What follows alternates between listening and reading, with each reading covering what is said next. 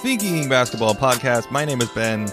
Welcome back to the first episode of the summer, I suppose, the first episode of the 2020 season. It's been a while. I couldn't I couldn't speak. Couldn't talk for a little bit. A couple weeks ago, sliced my lip, had this huge cut on my lip. It got infected, and when I attempted to talk, it was no bueno. Actually, didn't even speak for a couple days. So it's good to be back talking into a microphone, very much the same way I was almost a year ago last summer, the end of last summer, when we kicked off the Thinking Basketball podcast with the top 10 scores in NBA history. Today, an homage, a follow up to that, long overdue. Many of you have been asking for it. Today, we are going to discuss the top 10 playmakers in NBA history. So last year, we did the top 10 scores. This year, today, right now, we will do the top 10 playmakers. But before we get into the top 10 playmakers, a huge thanks to all of you who have helped grow this podcast over the last year and, and all things thinking basketball, I suppose, the YouTube channel as well. Before we get into the playmakers, if you are a regular listener of this show, you enjoy it, you enjoy this episode, please go ahead and try to leave a review on the iTunes store, wherever you listen. Uh, wherever you listen, if you leave a review and rate and comment and do all that stuff, it helps. It helps uh, push the podcast up in those those algorithms, the maths that we'll talk a little bit about today. So, uh, huge thanks to all of you. And if you haven't done so and you have a, a minute, please go ahead and do that. That helps out. Okay, with that out of the way, let's get right to it. Top 10 playmakers in NBA history. Ooh, this one is is really fun and exciting for me. When it comes to great scorers, we all kind of have our own slightly different but fairly similar intuition of what that means. For some people, it's the ability to score all over the court. For some people, it's just to get buckets. And at the end of the day, the approach that I used last year was heavily centered around points and the efficiency of scoring those points. Uh, with some context and added information uh, based on a player's teammates. That's how we did it.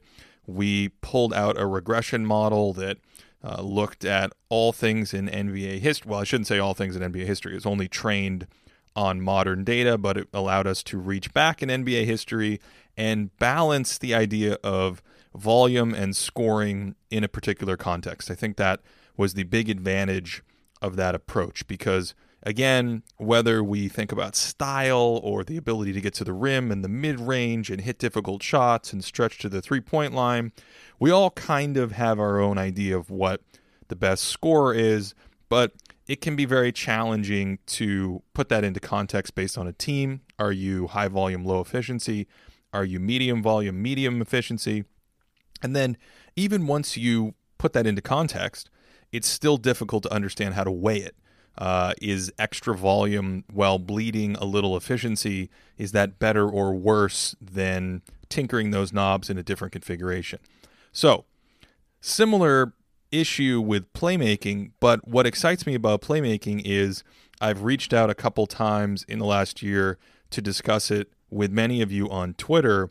Uh, as always, just fantastically thoughtful and wonderful feedback from so many of you out there. And the thing that is very clear is how our representations, our concepts of playmaking aren't quite as homogenous as the way we think about scoring. And that's that's just a semantics thing really. I mean there's there's maybe a little bit more to it, but really when we say playmaking, some of us think passing. I got a lot of passers, uh, but when I say passer, I mean pass heavy. The the person isn't necessarily constantly carving up the defense. They're making great passes. And then some of you were thinking of guys that carve up the defense, but possibly also pass as well. I mean, Steph Curry's name came up. We'll we'll certainly talk about him in this episode. And so it was just interesting to see a very wide range of ideas or representations of what it actually means in basketball when we talk about playmaking. I'm not going to pretend to have some sort of official definition here today, but I can say the spirit of what I say when I hear or what I what I hear when I read that term playmaking, to me, it's about the ability to set up your teammates to score. And really to set up your teammates to score in an advantageous way. And so given all of the work I've done on passing and tracking passing and creating passer rating and then on shot creation, tracking shots created and creating box creation, those two things sit at the cornerstone. Those are the foundations to me of playmaking in basketball. And from what I can tell, most of you out there, if not all, agree with that. It's just really how do we conceptualize it?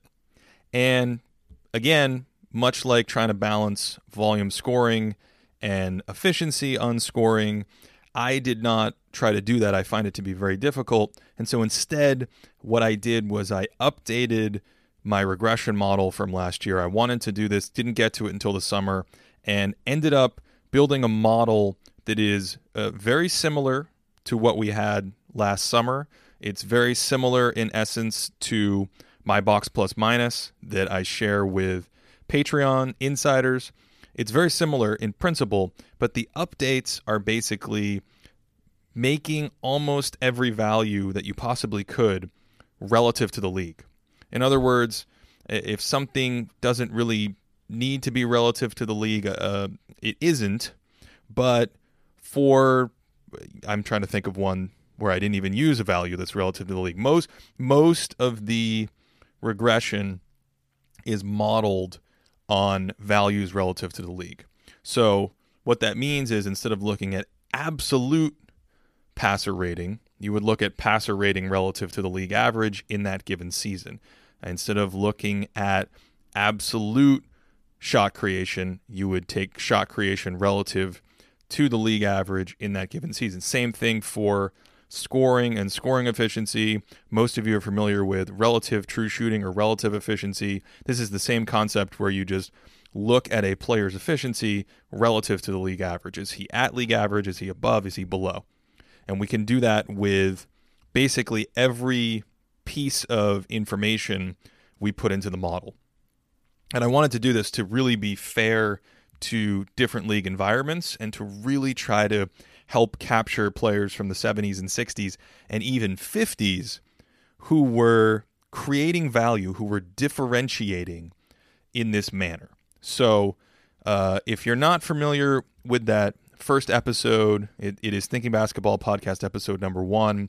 The quick recap is that we are essentially taking a box plus minus model and then pulling out the components of that model that we describe as scoring. So, what's scoring? It's uh, scoring volume and efficiency, and there's a couple other components in there that adjust those based on the team environment. Same thing with playmaking. What what would be playmaking stats? Well, playmaking stats are things like shots created and passer rating and maybe turnovers.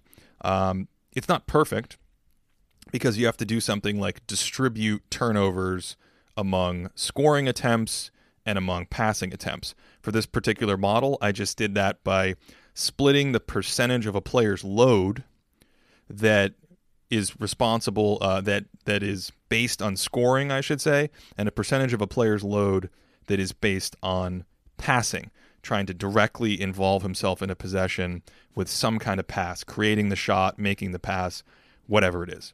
So it's not perfect, but it's not it does it's not designed to be perfect. It doesn't need to be perfect. It's just an insight into value based on different components of what the box score is saying. I'll say this about the box score. It has a tremendous amount of offensive information. Um, especially today, but even historically, once you get to 1974 and the numbers before 1974 are estimates that we can produce that are pretty accurate, you have a lot of offensive information. You don't have a lot of defensive information. So I'm comfortable saying that this is a, I would say, even very good. I was going to say good, but I would say very good way for us to approximate the value of scoring and the value of playmaking. Okay, so I updated the model a little bit, really just for this exercise because I wanted to be fair when talking about how players differentiate on offense with their playmaking and scoring. And the the results were surprising. I'll just say that up front. The results were very surprising. Uh, I expected to see more older players by virtue of having a model that says relative to the league, how are you differentiating? So today, maybe, you know, setting up teammates for seven or eight shots a game doesn't put you in the upper crust. But in the 1960s, it would. And so if you could do that, and the and you know no other players in the league were creating two or three shots a game, didn't that give you a huge leg up? Well, much to my surprise, the answer seemed to be no. Um, or maybe more specifically, I should say, no one really differentiated in the old days to the same degree that they do now based on their playmaking. There are some understandable reasons for this. I would say so so just to be clear where we're going, basically no old players made the top 10. I, am not even sure I would say any of them were really close, although uh, certainly if you were to extend the list out to 20 or 30, you could start to find room for them. But you'll see none of them made my top 10, none of them were in my final cut. And right out of the gate, you know, many people online mentioned old names like Oscar Robertson, Jerry West, Pete Maravich came up. So let's talk about those players first in the context of this list. Playmaking, again, and I'm not trying to find the perfect balance, I'm letting the model do that. But playmaking, again, to me, is really this concept of how you're setting up your teammates to get baskets. So if it's just based on passing, it can be opportunistic passing. You didn't draw a double team or uh, shift the defense to react to your scoring threat. You just made an opportunistic pass. A lot of these can be in transition. Sometimes they can be in the half court if you see a backdoor cut or something like that. Um, so you don't necessarily have to manipulate the defense with your or warp the defense around your scoring threat. On the flip side, you can play make and set up teammates for easier shots with hockey assists or things like that without making great passes. But if the defense responds to you and you warp them in a particular way that opens up a teammate who wouldn't otherwise be open, then either by passing them the ball or starting that chain of events and having teammates move it along to an open shooter or an open player at the rim, then you are playmaking as well. You are creating those opportunities. So to to simplify, it's really about creating opportunities and or finding opportunities um, in an opportunistic passing way. You can do all of one or all of the other, or you can balance. That's that's literally what I'm asking the model to do here.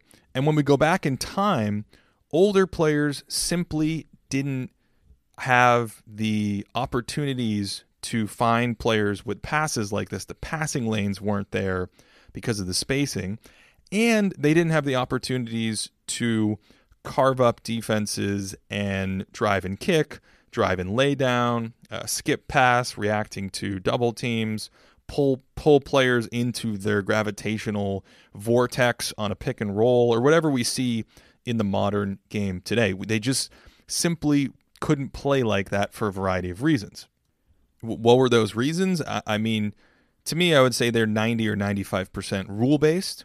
Just the way you could dribble, the fact that there was no three point shot, the lack of spacing and sort of clogged offenses, the traffic that existed in and around the lane, closed up passing angles. All of these things meant it was harder to do the stuff we associate with playmaking uh, in a modern context. The stuff that we see today was much harder to come by in the 1960s. And so, as a result of that, even the best playmakers in the league weren't able to differentiate enough to land on the top 10 playmakers list here as it's as it's set up today. So for perspective, And remember, this is a slightly different model than last year. So if you're going to go back and compare to that first podcast, the numbers would be a touch different. But for perspective, the best playmakers ever using this model of relative differentiation relative to the league are gaining about two, two and a half points, maybe upward near three points in one case uh, in this model. So you're saying your playmaking is worth two points per 100 or whatever. And you'll have a lot of really good playmakers, as we'll see, be around 1.5 to 2 points per 100. Well, there is no player in the old days before, I think before the merger. That's how far it extends. You really have to get into the three point era. So there's no player before the three point era who has a playmaking value in this model of 1.5 in any given season. Not one.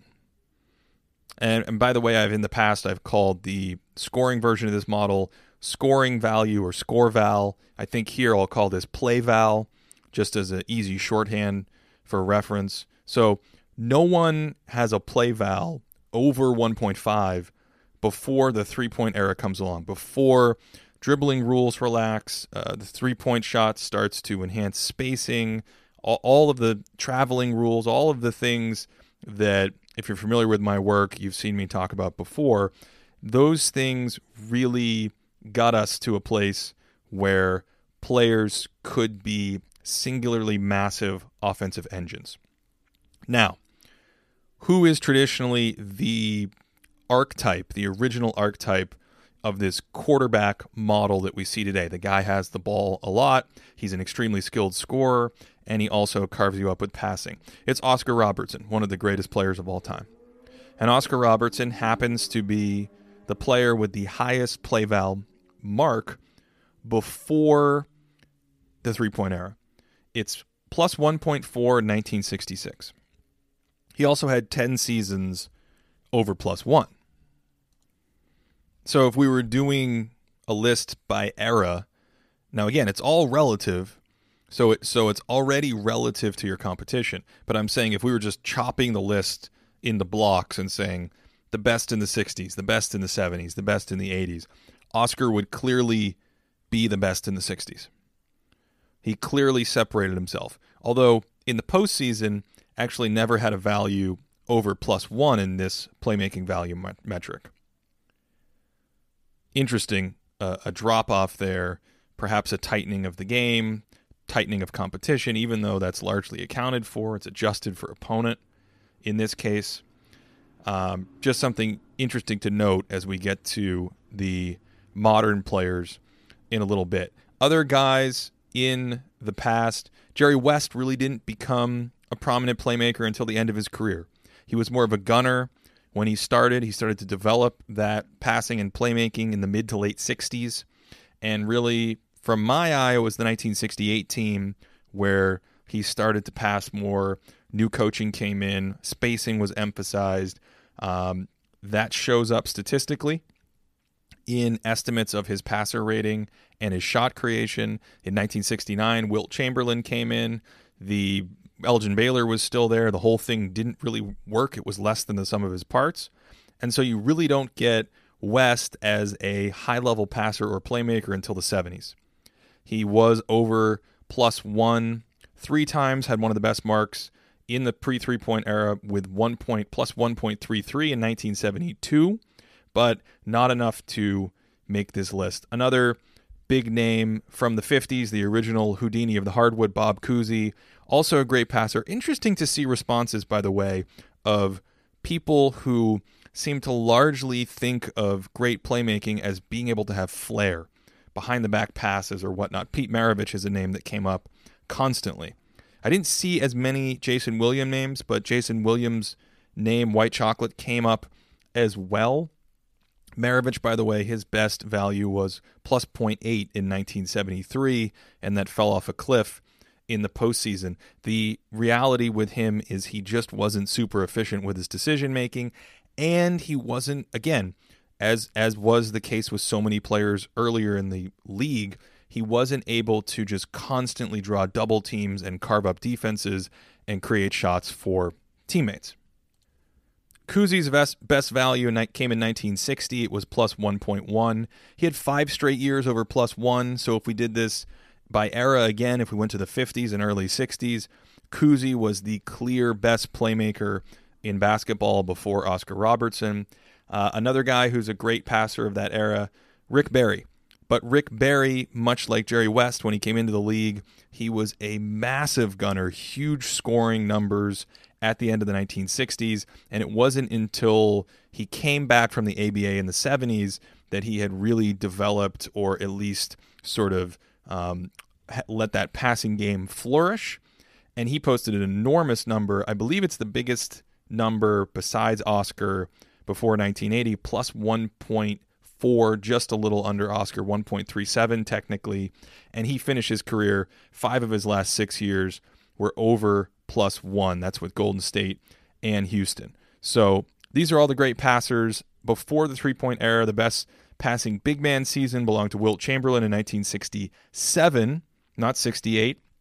The model thinks he's slightly better in 1967. Again, it includes team performance, uh, teammate performance, uh, and in this case, you're looking at shots created, uh, passer rating, all of these things relative to the league, turnover percentage relative to the league, and those are sort of uh, distributed amongst scoring and playmaking based on how much scoring and playmaking the player actually did. Wilt, 1967, uh, the best playmaking big man season before the three point era. The guy who's never talked about, Tom Boerwinkle, he was right behind him at plus 1.25 in 1975, one of the great early passing bigs in league history. Okay, now it's time to get serious. We're going to do a few honorable mentions. Then we're going to get to the list. We're going to finish most of the list.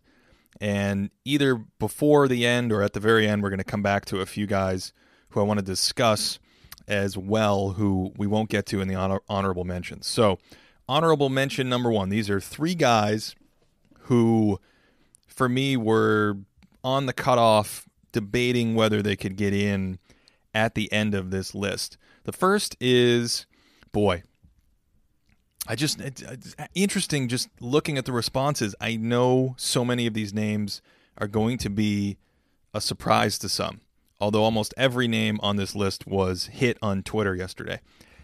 The first one is Allen Iverson. Allen Iverson, he provided a tremendous amount of value from his playmaking from 2001 to 2005. Oh, before I start this, I should probably mention longevity. How in the world am I accounting for longevity here? Uh, much like we did with scoring to try to sort of capture the um, spirit of the exercise without being overly rigid about longevity. I basically said, look, give me four, five, six solid years. We'll look at that. We'll look at a five year peak, for instance, a four year peak, something like that. Demonstrate that you can do it, demonstrate that you've done it with some sustainability and then the longevity is a bonus. So I'm a little bit more interested in that peak, if you will, although it, you know, five year peak, six year peak. After a while, it gets weird to start using the word peak, but that's what it really is. What did you do in four, five, six years, your best stretch? And then longevity is a bonus. If you can do that over multiple best stretches, or you have numbers that are similar, uh, sustained over a long period of time, that's even better. That's a bonus. So Allen Iverson, first honorable mention. He peaked from 2001 to 2005, although he missed the 2003 postseason. And in that time period, uh, he, he lacks a little longevity as a great playmaker because before that, if you remember, he started as a point guard, but he really shot a lot. It was sort of like the Dajuan Wagner, Sebastian Telfair, gunner archetype. And it was only until Larry Brown came in 1999 where he was moved to shooting guard off the ball that that ironically I think kind of helped him more as a playmaker because it was probably a better natural fit for him. And then in the early 2000s he starts to really come into a groove uh, as a playmaker. He had 2 years above plus 1.5 in this model Five years right in the middle of his career, 2001 to 2005, above plus 0.1. He had a great 2005 postseason, peaking at plus 1.99. Monster 2005 postseason. Just one series, but uh, box creation in that series was 15 shots per 100, and his passer rating was 7.6. All told, Iverson over this five year period, he averaged plus 1.6 in this model. That's the number to remember plus 1.6. Also around plus 1.6, just below it, another honorable mention, and that's James Harden. Harden, uh, he, he's in the middle of his peak right now. It's 2016 to 2019. Again, lacking some longevity here relative to these other players, but that's not a huge deal as he was already solid and he's ramping up. And again, we are in the middle, especially the last three years, of seeing Harden as a peak playmaker. If he were to continue to go at the pace he's going at, I would say he would crack the top 10 quite comfortably. I, I'm not sure where he would end up, but his last couple seasons have been even better than the previous seasons before that. Uh, his last three seasons, all over plus 1.5 in this model. So, again, a little bit of issue uh, with longevity. But he peaked last year at plus 2.08 in 2018, which is a great number. Plus 2.1 here is a great number. Uh, but there is a drop off from the regular season to the postseason. He's he's losing about half a point of value in this model from the regular season to the postseason, which is fairly significant. And to put it into more specific terms, he's going from a player who is at a record setting level creating offense. His shot creation, his box creation estimates in the last few years have him at all time levels in the regular season around 18 per 100. This year, I think he was 16 or 17, something like that. But we're talking about the highest marks ever 16, 17, 18 shots created per 100 for your teammates. Now, you that's great, obviously. But when he goes to the postseason, that's where we see a large drop off. So instead of those numbers being 16, 17, 18, now they're 12, 13 range. So, for instance, last year, 13 per 100 in the playoffs. This year, 12 shots created per 100 in the playoffs. The passer rating dips as well. And what you end up with is final playoff averages from the last few seasons of 12 shots per 100 created for his teammates and a passer rating in the playoffs of around seven. Again, these are obviously fantastic marks, but I think it's important with Harden to differentiate between what he can do in the regular season and what he can do in the playoffs. His is average again around plus 1.6 in the playoffs. Um, in case it's not clear, I'm also going to put a heavy emphasis on what you can actually do in the playoffs in terms of your playmaking, just like we did with scoring last year, where I came back and did a part two. Here, meshing them together and noting the regular season, and then if there's any differences in the playoffs, calling them out. I think what's often misunderstood about Harden is that just because he goes from this all time level regular season offensive player to a level below in the playoffs, that still makes him a great offensive player. He's still, in many ways, one of the better offensive players ever. As you'll see, these numbers, these playmaking numbers, stack up very well. But I do think there are causal, actual basketball reasons that aren't worth elaborating here on for too long.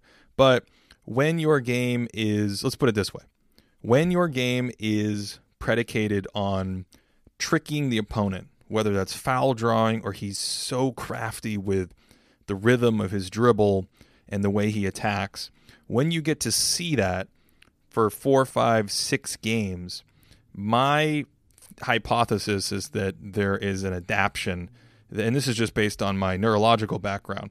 When you see that once in the regular season briefly, it's going to get you.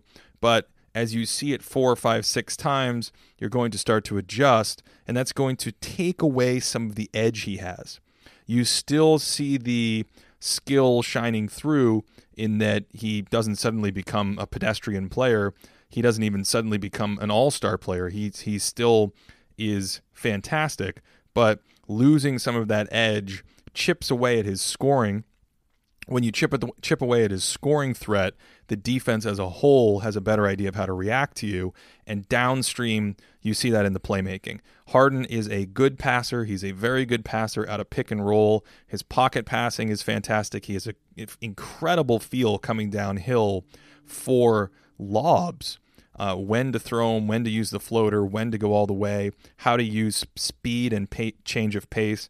But that's really the bread and butter of his passing game. He's not transition, he's not fluid, he's not dynamic with movement.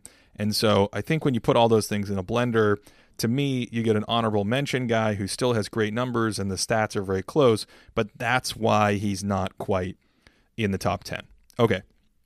One more honorable mention before we get to the top 10, and that is Isaiah Thomas. Not the new Isaiah Thomas, the original Isaiah Thomas, Zeke from the Bad Boy Pistons. And is another opportunity to talk about something that's misunderstood with Isaiah. Isaiah did not peak when the Pistons won titles. He did not peak when the Pistons made three finals in a row. He peaked earlier in the 80s when he was younger. And that's either a stretch from 1984 to 1987, if you do it by playoff uh, value, the playmaking value in the playoffs, or it's from 1985 to 1988. And from that stretch, either one, pick one, he was plus 1.75 in this model. So now we're starting to see someone at their peak in the postseason get up closer to that plus two mark, which will obviously come to with the better players. His box creation numbers 9.2 per 100 and a passer rating of 8 over those five playoff years. So we're getting into better passing. One thing to remember about the way passer rating works is it starts to become logarithmic as you get to the edge of the scale. So the difference between 5 and 6 is essentially 1. It's it's pretty similar to the difference between 4 and 5, but to go from an 8 to a 9 takes a little bit more and to go from a 9 to a 10 takes a lot. And a lot of this just had to do with the way outlier passers worked.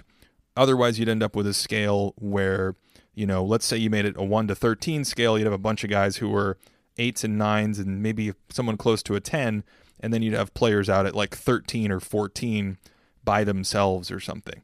So just keep that in mind as we go from Harden at a 7 to Isaiah Thomas at an 8. That's a decent jump in terms of what the model is saying about your passing ability. Isaiah did have seven postseason stretches above plus one in this model, which is very good. But the thing I would say keeping him out of the top 10 was he could never really crank his passing to the level of some of the passing gods that we'll get to. And he was a notch behind guys who could really pressure the defense with their scoring. Okay, at number 10, and I'm not sure I saw this name yesterday. This was a surprise to me when I reached out and asked everyone on Twitter for names. I can't even remember if this guy came up once. So this was a surprise to me. It'll probably be a surprise to most of you. Number 10, top playmakers all time, Kevin Johnson, KJ. The longevity to me was perhaps the most surprising thing. Many of us familiar with the Suns and KJ and 90s point guards know how good he was at his best, know that he regularly was a fixture on the All NBA team, even ahead of players like John Stockton. And so you could pick for four year playoff stretches, you could pick 1992 to 1995, you could pick 94 to 97, you could even go young and pick 89 to 92. KJ had six separate playoff runs over plus 1.5 in this model. He struggled most famously in 1993, and I think that's the thing that I don't remember how much of that was just circumstance. That was the year Barkley won MVP. KJ missed almost half the season, but he did come back in March. It wasn't like I, I don't remember at any point health being a thing, but it was his black mark as a player, that playoff run. Everything else was fantastic in the surrounding seasons from a playmaking standpoint. He peaked in 1995 with a plus 2.1, which is pretty large in this model. To put it into perspective, just some raw numbers box creation created about 15 shots per 100 for teammates in that playoff run on a 7.4 passer rating. He could never get that passer rating up to the really elite level, but man, could he create shots like a madman. And if you think about him running around, getting around screens, penetrating, uh, pull up jumpers, this strained defenses, and his averages over this stretch, let's take the 94 to 97 stretch, averaged in the postseason about 10 shots created per 100, passer rating 7.3, and again, right around plus 1.6 for the playmaking value in the model.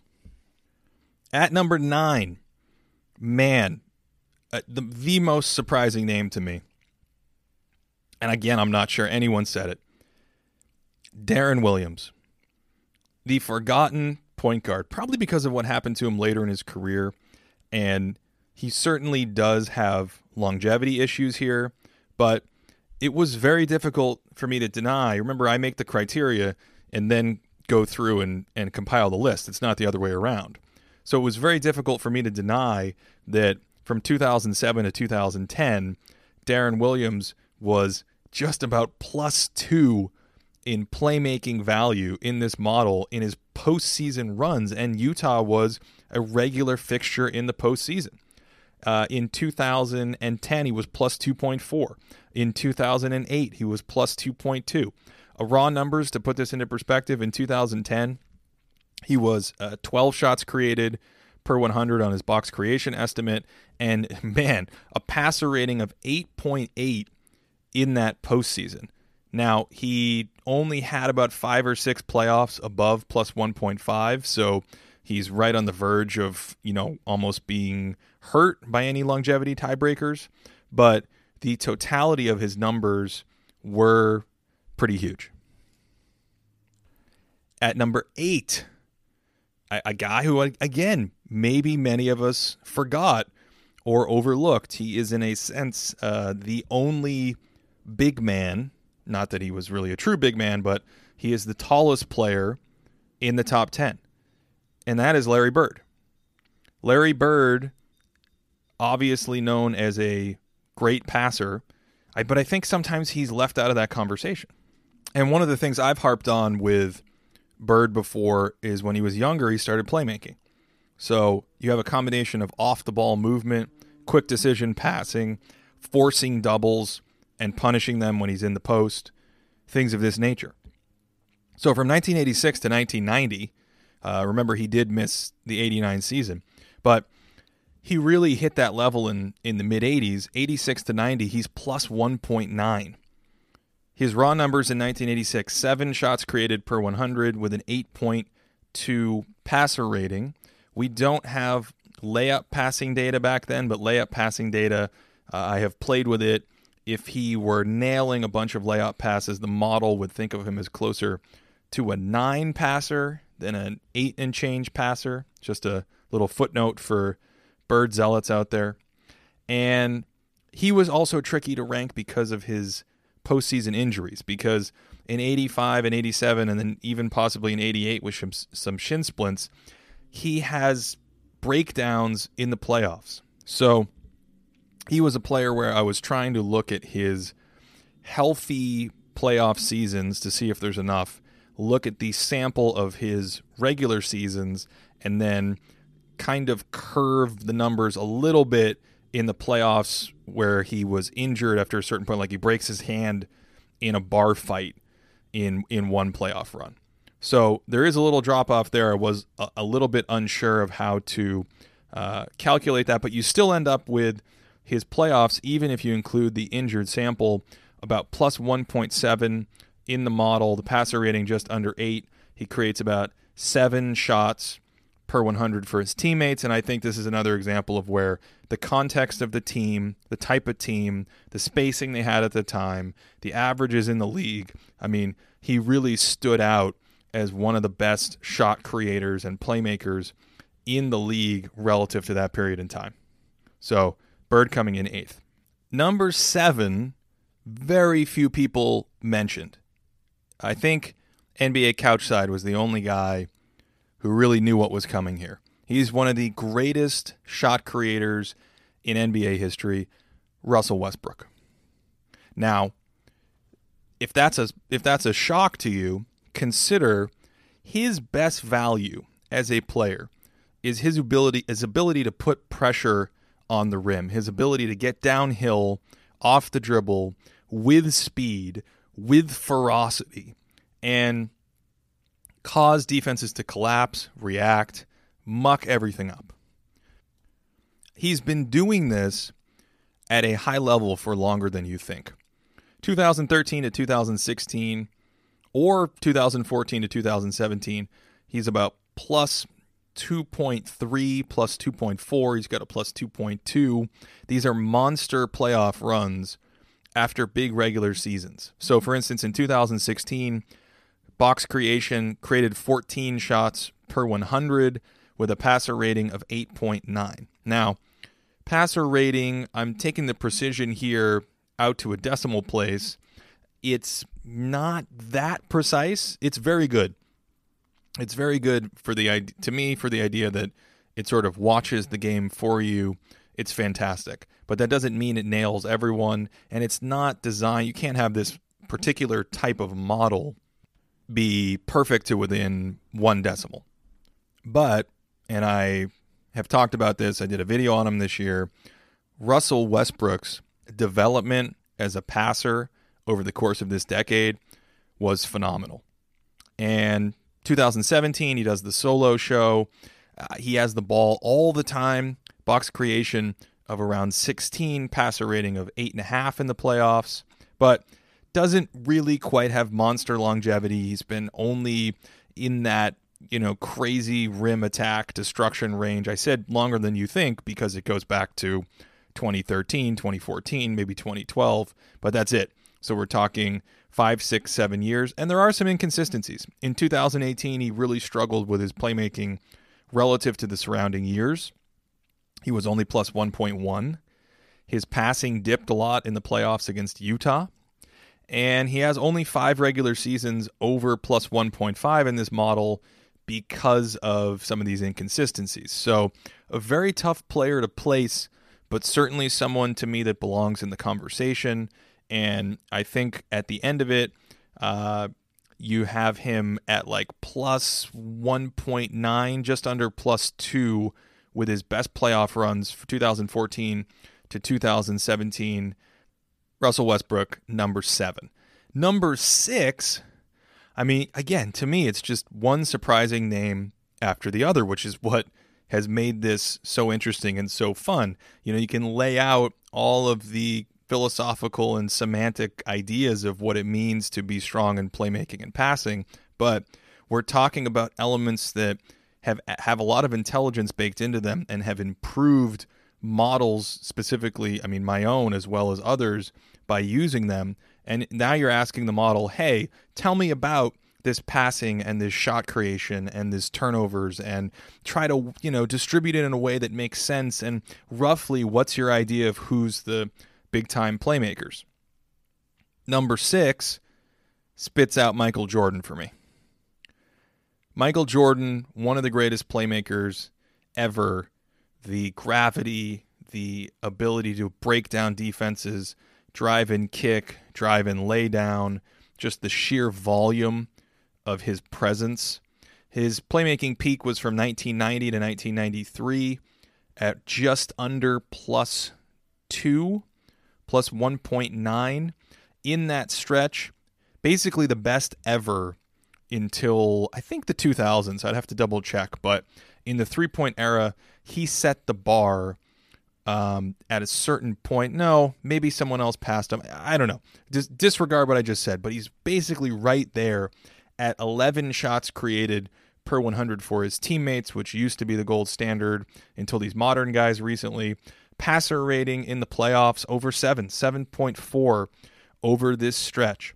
And I don't know if statistically that's just his entire game rounding out, his turnovers staying low, um, his decision making getting a little cleaner or crisper in the playoffs. But that's a that was a pattern of his. It was a pattern of his for his passer rating to go up in the postseason. He had a monster 1991 postseason of plus 2.5. That's crazy. That's one of the best postseasons ever. And he was basically just carving up teams in the playoffs. If you picked your poison and it was scoring, he'd kill you with a pass. He had box creation in that postseason was 13 shots per 100. Uh, this is a total outlier in his career. 5.9% adjusted turnover rate. I think all these are just outliers. He just had a crazy run in 1991. I don't think that's indicative of his overall playmaking and passing ability, which is why I wanted to do multiple years, or else he'd be top five. But still, I mean, four seasons above plus 1.5 in the postseason, this stretch around 89 93, uh, worthy enough to me, again, uh, only viewing longevity really as a bonus for Jordan to go sixth. In a similar vein, number five is LeBron James. Now I feel like we're really starting to get to the heavy hitters that people associate with, you know, greatest playmakers ever.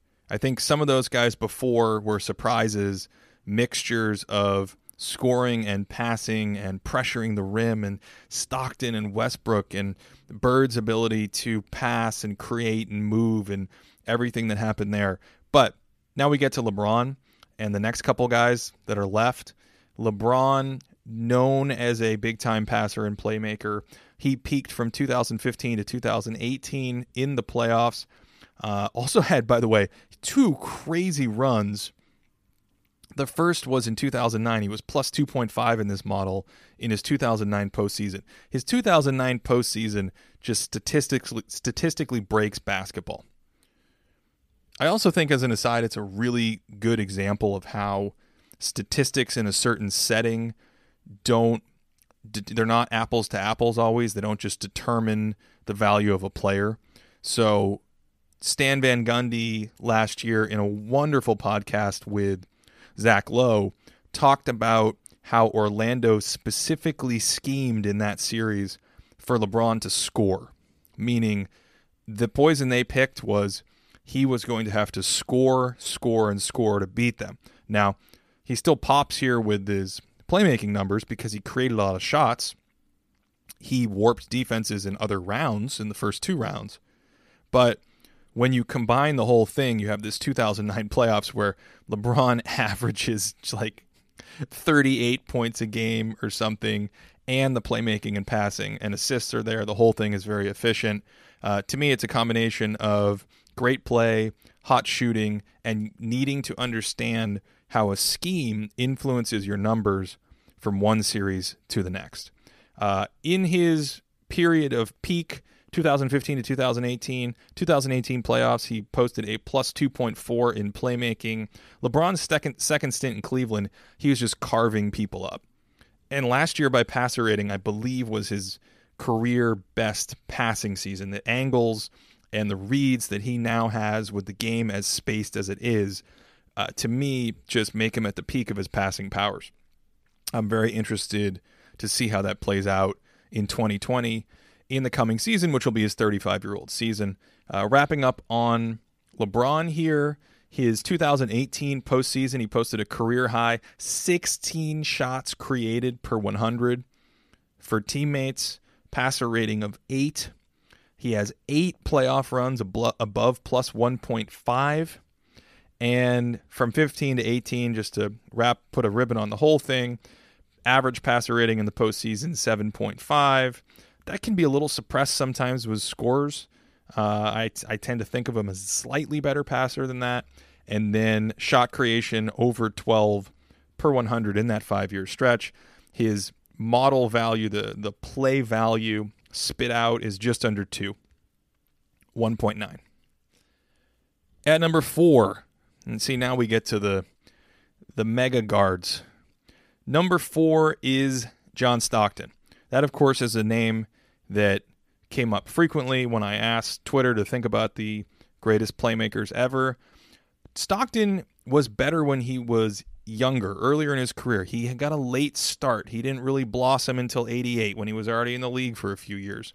And his four year peak, according to this model, was from 1989 to 1992 at plus 2.1, just about 2.1, a little bit under. Uh, didn't have long playoff runs back then, but he had a crazy nice playoff run in 1992 at plus just under plus two in 250 minutes. The thing about Stockton, he couldn't, and I've written about this before in his all time player profile on backpicks.com, he couldn't alleviate, you know, he couldn't pressure defenses to the degree that some of these other studs could. So the guys in front and behind him were able to pressure defenses more, and that's more sustainable in the postseason against a scheme or a series. Utah, of course, uh, would run stuff that would befuddle unprepared teams in the regular season, but it was slightly easier to take away when you can game plan for it in the postseason. Uh, he did have 13. He did have 13 playoff runs above plus 1.5. That best peak stretch that I cited from 1989 to 1992, he averaged about 10 shots created for teammates per 100, passer rating of 8.7. He's in that second tier of all time great passers to me, as reflected by that. And his average uh, in this model, again, plus 2.1, just under plus 2.1. Okay. How are we doing? We doing okay? How's our time? We're pushing time, trying to get this thing done in under an hour. But I don't know. Hopefully, you're enjoying this. It's been a while since we did a podcast. Maybe maybe we can go an hour today. Uh, of course, I haven't spoken in two weeks, so we'll see how the pipes hold up. Um, number three. Number three, this was a controversial guy, some discussions that I saw people on Twitter having. He's controversial in general, and that's Chris Paul. And Chris Paul has a four year peak with the Clippers from 2014 to 2017. In that stretch, he averaged an estimated 14 shots created per 100 for his teammates. His passer rating was 8.3. The model clocks him in at about plus 2.2 over those four years. He has multiple playoff runs, at least three, right around plus 2.5 or plus 2.6 in this model. Those are some of the best playoff runs ever. And he has some longevity. He has seven playoff runs over plus 1.5. And when he was back in New Orleans in his 2008 breakout season, he had another playoff run at plus 2.5. So some good longevity for Paul, some monster peaks.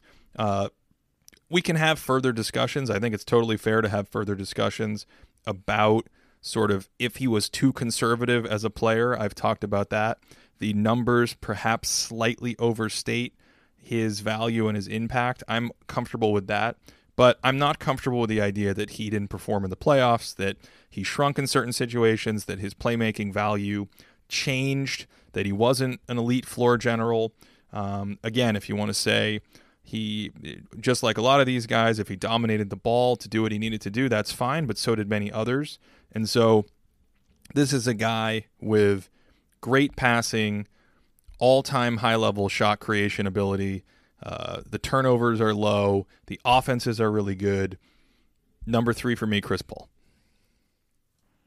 Do I think of someone like Oscar Robertson as maybe being a slightly better version of this archetype? I do, but I am certainly hesitant, especially in this exercise, as as I talked about at the top, to say Oscar was having comparable impact with his playmaking relative to the league back in the 60s. So I point that out to say when I started, uh, I had that sort of uh, mental comparison between the two, Oscar and Paul, thinking I, I typically value Oscar higher. And as an overall player relative to era, I'm not saying that I'm changing that just from this exercise, but the spirit of this exercise uh, carrying over the same idea of using a model that tries to estimate playmaking value specifically and isolate it, says that those guys back in yesteryear weren't having the same impact. Modern players are. Paul is a gold standard in this instance. Number two, and I don't know, it wasn't trivial for me that he wasn't number one. Let's just say this. But number two is Steve Nash. And, and you'll see why it wasn't trivial. Uh, you could say his four year playoff peak was from 2005 to 2008 in Phoenix. You could say it was from 2007 to 2010. I mean, in Dallas, he was doing very well. He may have made this list just from his play in Dallas. He was plus 1.5, lots of shots created, really high level passing. And I think you can make an argument that Steve Nash is the second best passer ever.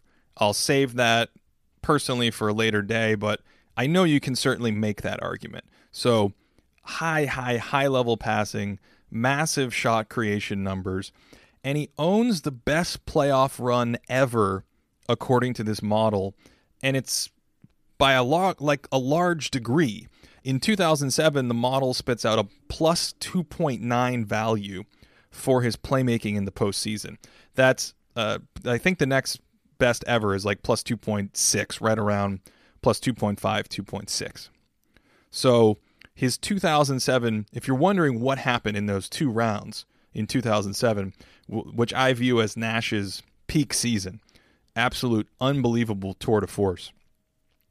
Box creation estimates of 17 per 100, 17 shots created per 100 for his teammates, and a passer rating of 9.5, meaning he was just diming, dishing, uh, just carve absolutely carving up defenses with his playmaking. He has seven years in total in the playoffs, over plus 1.5. Uh, and if you look at these, uh, the best stretch, multiple seasons, 2007 to 2010, his average is there, the model has him about plus 2.3, second best five year or four year average ever in the playoffs. Passer rating of 8.7, about 14 shots created per 100 for Steve Nash. And that leaves number one. I imagine the cat is way out of the bag at this point. The one, the only Magic Johnson. From a volume and, and proficiency standpoint, clearly the greatest passer in NBA history. I think you can have a more nuanced discussion, but let's save a save that for another time.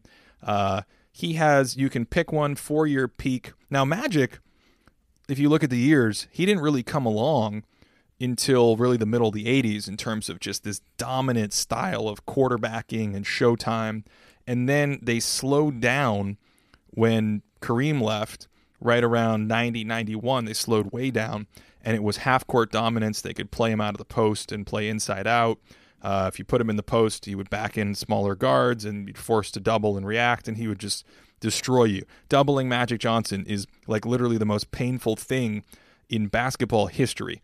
Uh, he would just pick you apart. So that entire stretch at the end of his career, 86 to 91, was fantastic. He had a bunch of plus 2.5 seasons according to the model, many years in the low twos.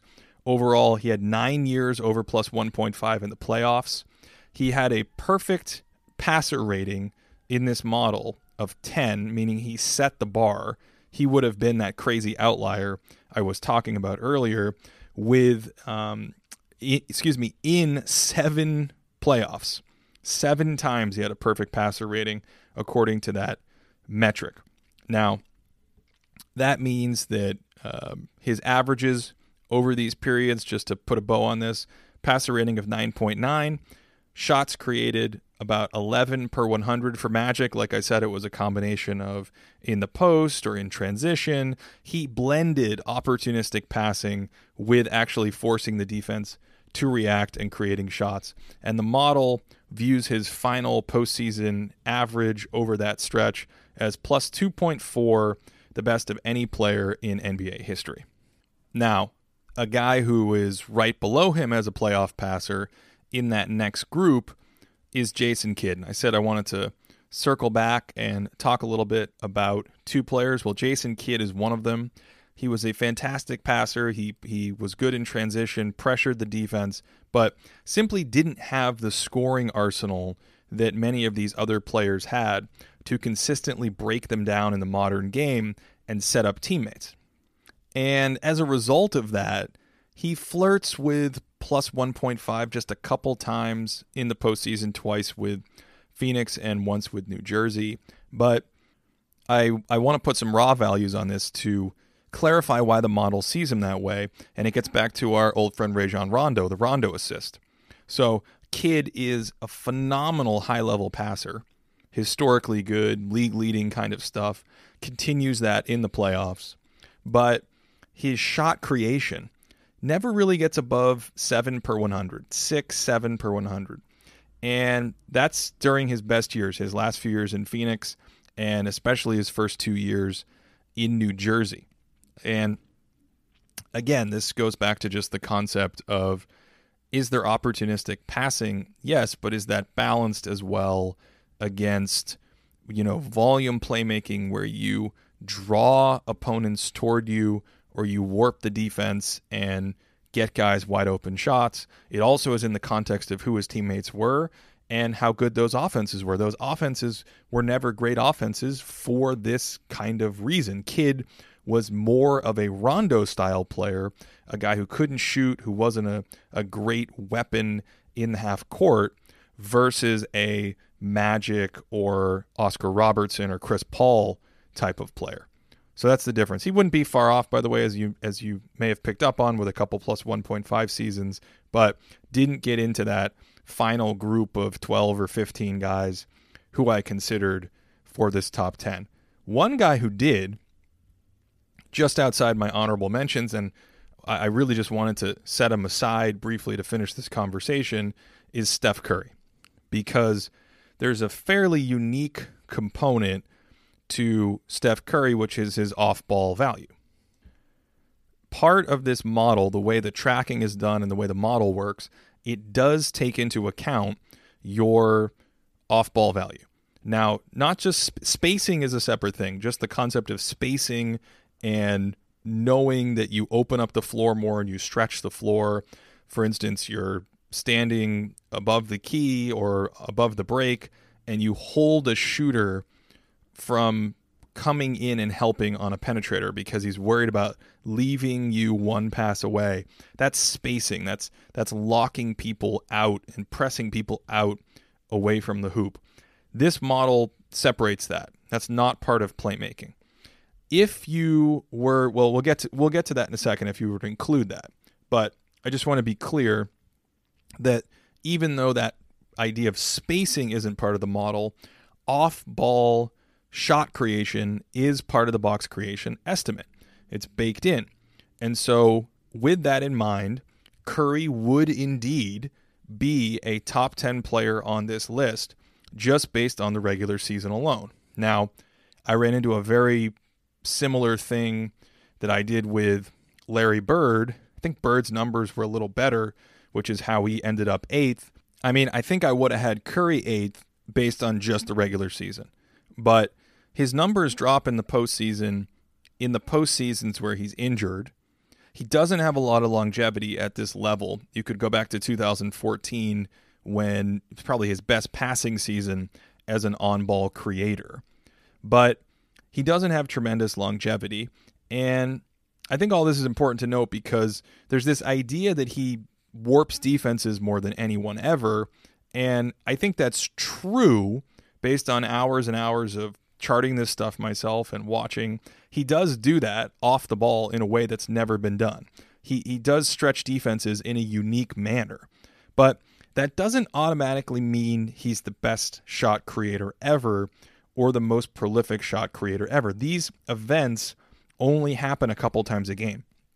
They don't happen 10 or 15 or 20 possessions a game. Now, again, that's different from spacing or holding a guy on a wing or other little little meta value head games that are too subtle for these kinds of metrics to try to scoop up. So I'm not uh, removing that from the conversation in terms of his overall in offensive impact. I'm not removing from the conversation about his overall offensive impact the thing that's probably singularly most important to me, which is his off ball play and how scalable or portable that is when fitting with any other superstar ever. His style of play just plugs in. So all of that is separate.